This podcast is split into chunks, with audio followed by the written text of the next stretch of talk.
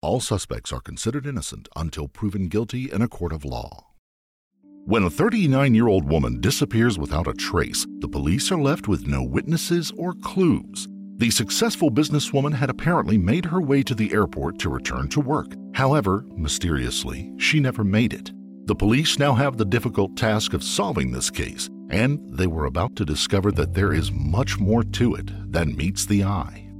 Welcome to the Beyond Evil podcast, where we discuss and dissect the most mysterious, terrifying, and mind bending cases from all over the world. Before we begin, we would like to send our sincere condolences to the friends and family of Ana Walshe, who mysteriously disappeared on the 4th of January 2023.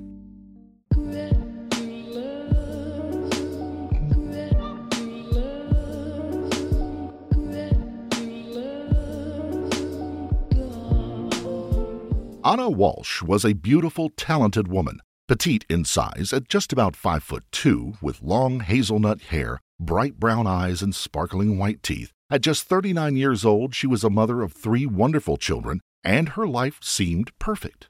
Ana lived in Norfolk County, Massachusetts, in the small town of Cohasset, Cohasset is a town with a population of roughly 10,000 people, a stunning rural oasis that remains largely unspoiled by modern developments overlooking the Massachusetts Bay.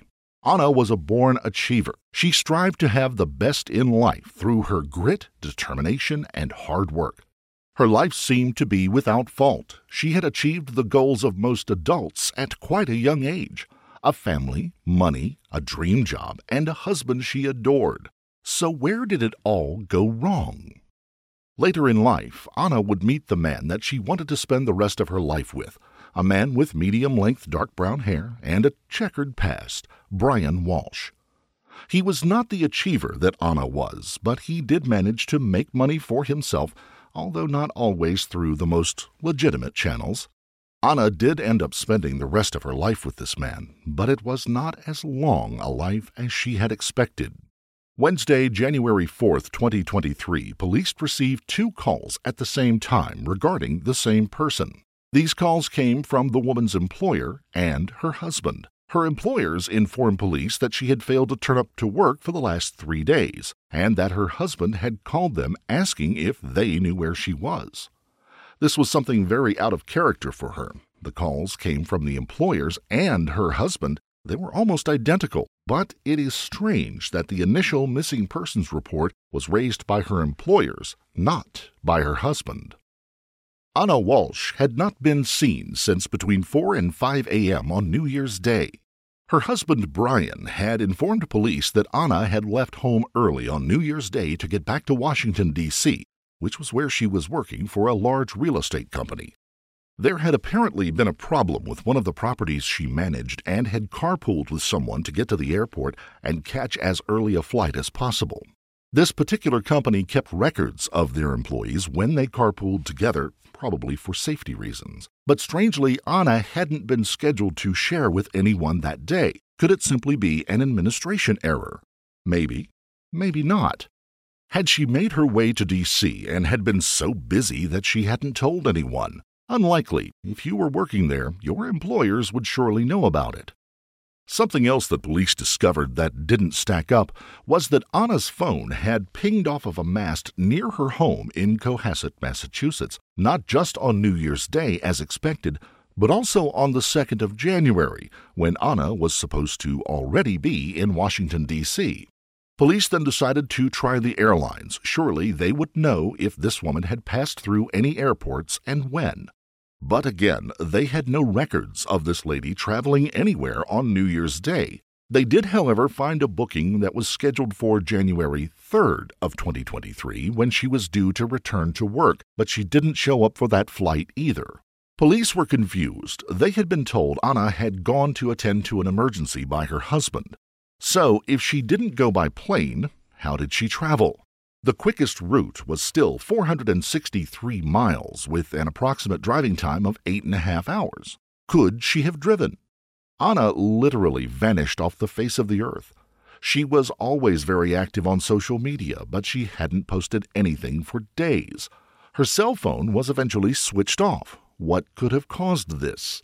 William Quigley is the chief of Cohasset Police. He said, In this day and age, it is incredibly difficult not to leave a digital footprint somewhere. This can be done by your phone bouncing off of masts or using a credit card or debit card, but Ana has done none of these things.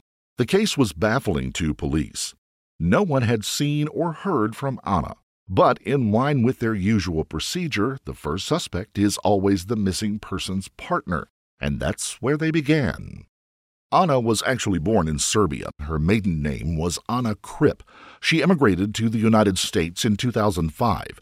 She was an achiever and was driven and ambitious. Before she made the U.S. her permanent home in 2005, she spent years commuting back and forth between Serbia and Washington, D.C., demonstrating how keen she was to succeed in her professional life. As well as speaking her native Serbian, she made the effort to learn English, French, Spanish, and Croatian fluently. She graduated from the University of Belgrade in Serbia, then went to study for her master's degree at the Ivy League Cornell University in New York. Like many students, after graduating, Ana went to work in hospitality to tide her over, but this was not where her heart was. She soon got a job at Tishman Speyer, essentially a real estate company, but not your average real estate company. They were a huge corporation with projects and developments all over the world and a property portfolio that some estimate being worth more than $80 billion. One of their more famous projects that you may recognize was the development of the new New York Yankee Stadium. Companies that are so successful demand 110% from their staff, so it wouldn't be easy to land a job there. But Ana, being as driven as she was, came straight in as their regional general manager in Washington, D.C. The job came with great pressures and responsibilities, but those weren't without rewards. She loved to travel and often posted pictures on her social media of herself in different countries enjoying the finer things in life. But she worked so hard why not play as hard as well, right? When she began her first job, she continued to commute between New York and Washington, living in a townhouse that she had purchased in the Baltimore area in March of 2022. Now, I bet you're thinking, wow, she must have been doing well for herself to buy a property on her own in such an expensive area. And you would be right. She was doing pretty well. The property cost a staggering $1.3 million. But she didn't just use social media to show off her very active social life. She got to post inspirational videos for others as well. In 2008, Ana Kripp, as she was still called, met a man named Brian Walshe. At the time, she was 25 and working at the stunning Whately Hotel in the Berkshires as a reservations manager, just a few miles from the New York Massachusetts border. Ana's mother claims that her daughter first met Brian when she cleaned his apartment, and he was the son of a prominent Boston neurosurgeon, but had long since been estranged from his father. Since the age of 13, Brian had been a difficult person and had been a long term patient at the Austin Riggs Psychiatric Center in Stockbridge, Massachusetts, having been diagnosed as a sociopath. He spent a total of 12 years in and out of mental institutions. That bears the question how did he manage to stay in such a luxurious hotel? Brian had started his own business. He was the CFO and co founder of LETS. That stands for Leadership and Effective Teamwork, building teamwork strategies. The difficulty is looking for this company is tricky as it is advertised on Brian's LinkedIn page, but if you look for any further information regarding its dealings, you just won't find anything. However, putting that aside for a moment, Teamwork Strategies doesn't seem to have been Brian's only talent. He was featured in the Boston Globe, a prominent magazine, for being a Boston based international art dealer. Well, more on that shortly. When Ana met Brian, she described it as love at first sight. It was love at first sight for me, and my feelings haven't changed to this day, she said in 2021. Despite meeting what she considered to be the man of her dreams, she was still very driven and career minded. She continued to commute between her workplaces, dating Brian long distance for several years, and eventually, after roughly seven years, the couple tied the knot on the 21st of December 2015 at the Emmanuel Episcopal Church in Boston. A few dozen friends and family attended the ceremony, but interestingly, not a single member of Brian's family was present. The pair seemed exceptionally happy and had no doubts that they would be together for the rest of their lives. After a short time, they started trying to have a family of their own. Within six years, they had three sons, aged two, four, and six, respectively. Remember my mentioning that Brian had dabbled in the art world? It seems that Brian's success in the art world didn't come without its, uh, perils, for now. Brian was facing some legal difficulties and was wearing a GPS ankle bracelet, and it also put him under a curfew. This was because in November of 2016, an innocent buyer discovered two paintings for sale on eBay by the world renowned artist Andy Warhol. These paintings were part of a Warhol Untitled Canvas, or a shadow collection from 1978. The listed price for sale was $100,000. Who was the seller of these paintings? Why, imagine that Brian Walshe. As far as the buyer was concerned, everything seemed genuine. The description of the items Brian had included a photo of an invoice which contained two Warhol Foundation numbers guaranteeing their authenticity.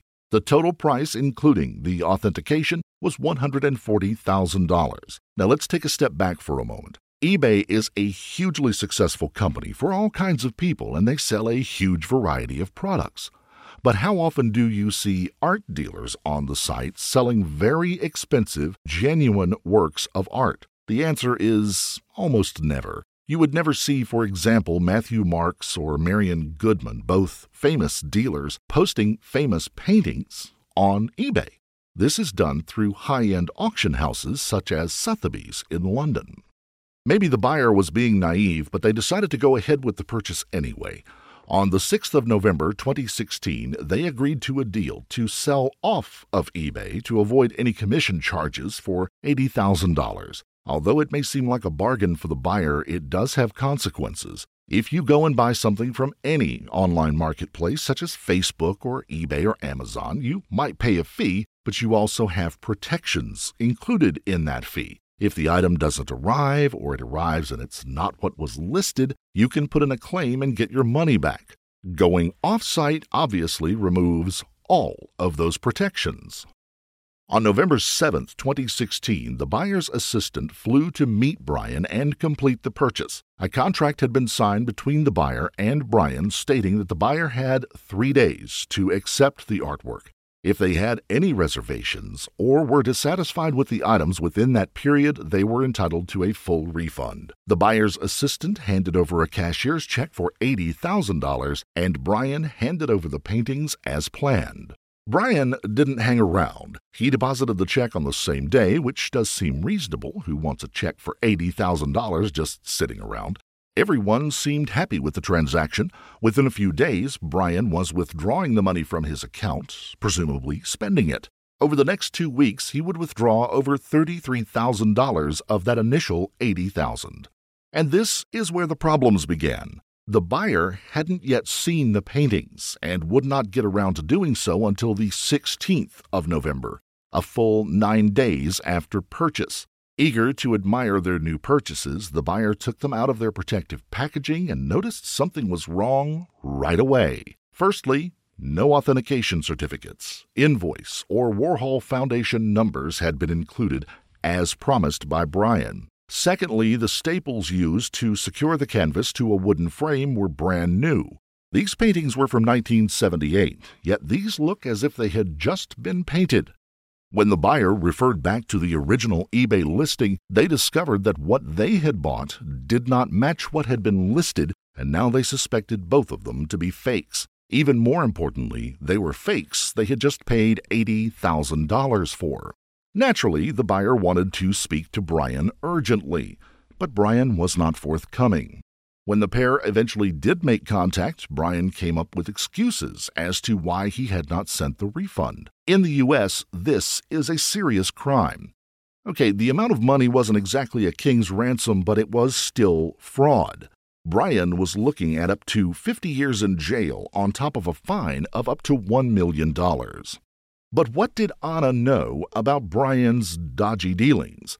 It appears nothing but she did manage to incriminate herself, presumably unwittingly. During the sale, Ana had communicated with the buyer via email, making her, in the eyes of the law, an accomplice. However, the affidavit did not include her in any criminal proceedings. There was no reason to suspect that she had any knowledge of the fraud.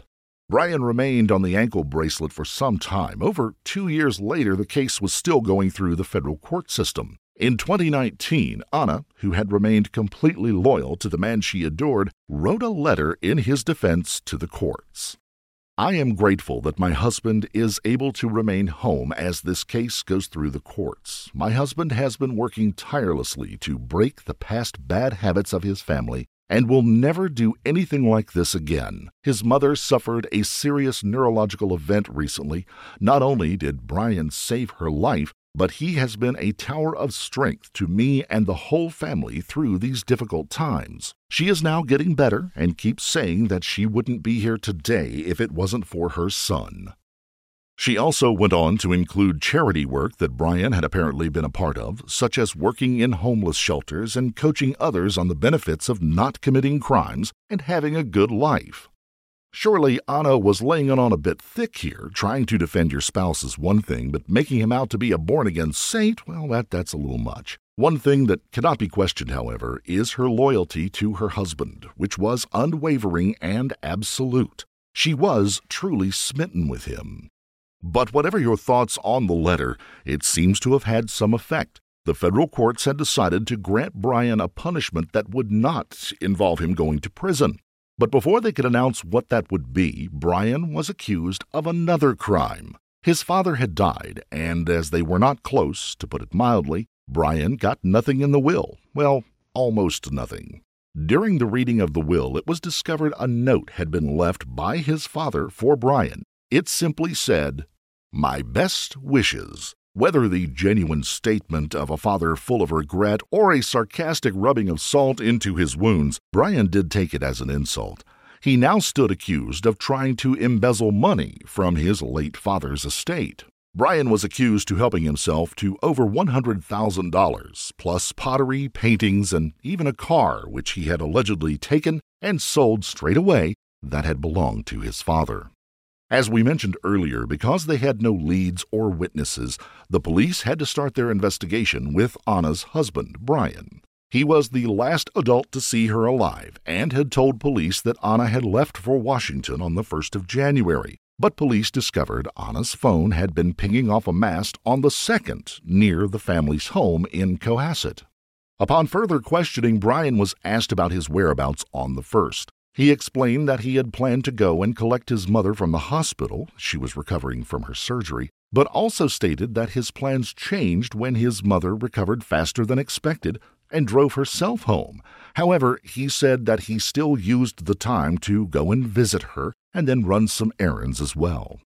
A major red flag was about to be waved right in front of the investigators' faces. Brian's phone didn't move that morning. It stayed at the family home. Brian stated that he simply had forgotten his phone and just went on about his day. The problem now was that his whereabouts could not be verified.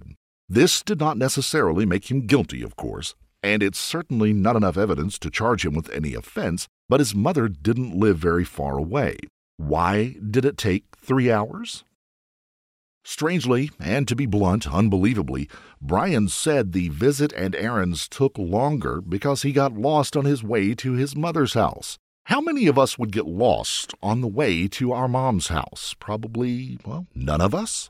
On top of this, Brian stated that he visited two shops, Whole Foods and CVS, but again, there were no transactions to prove that he had been there from his bank statement. Could he have paid in cash? Of course, he could. But then again, there wasn't any CCTV footage which covered both the car parks that had him in it. Not a single second of footage could be found showing Brian arriving or leaving either store. The questioning continued about the 2nd of January, the day after Ana allegedly returned to work in D.C. Brian said that he had taken one of his sons to get ice cream. Innocent enough. But again, there's no proof of this, no images captured anywhere, and no card transactions. Despite there being no card transactions, police were convinced that Brian was still hiding something. But this wasn't their first rodeo. Brian would have to do a better job to convince these experienced officers of his whereabouts. We are sure everyone watching is a law abiding citizen, but think about this for a second. If you had killed or hurt someone and wanted it covered up, what would you need to do after disposing of the body? That's right, clean, clean, and clean some more. The police knew this well, so they went through the tedious process of checking the CCTV footage of local stores, looking for Brian, and seeing what, if anything, he had been up to. Whether he actually took his son for ice cream is debatable, but what isn't up for debate is that Brian went to a store on the 2nd of January and bought some cleaning products. You might think, well, what's wrong with that? We all buy cleaning products all the time. Maybe. But Brian didn't buy just a few cloths and some antibacterial spray. He bought $450 worth of cleaning products in one go. Brian was either very confused or lying badly. Every time he tried to explain his whereabouts, his excuses would fall to pieces. He was pictured in Home Depot shopping for all these products, including a mop, buckets, and tarps. He himself had gone shopping dressed to clean wearing gloves and a surgical mask. While those are not your typical shopping attire, they could be considered suitable for someone who's trying to hide their identity. Brian denied being at Home Depot. He said he was out picking his kids up from school at that time. His lies were now growing ridiculous. If it wasn't such a serious situation, they would almost be laughable. School wasn't even in session that day. Amazingly, Brian maintains that he did not leave his house all day. His story is unraveling fast. Only an idiot could believe the rubbish that was coming out of his mouth at this point. On top of the trip to Home Depot, Brian's phone pinged off of a tower in Abington and Brockton. This only made Brian's situation worse.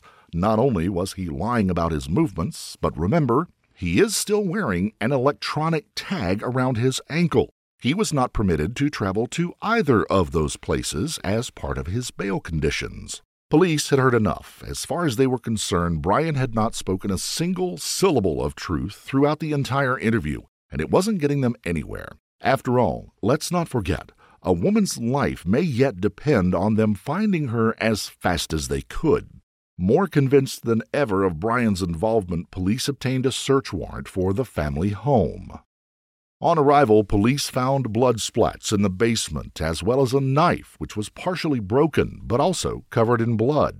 Things didn't look good, and an immediate, thorough search of the house was conducted, but they failed to find Ana. Cohasset police now had to look outside the home. They called in officers from as many locations as they could. They searched all over Cohasset and neighboring towns. Despite searching acre upon acre of woodland, the search yielded no results. On January 8th, a full week since Ana had last been seen, the Norfolk District Attorney's Office now became involved and they took the lead in the case. Within hours, Brian, who was still being held in custody, was formally arrested. On January 9th, he was led out of the Cohasset jail in handcuffs, where he gave a smug smile for the cameras.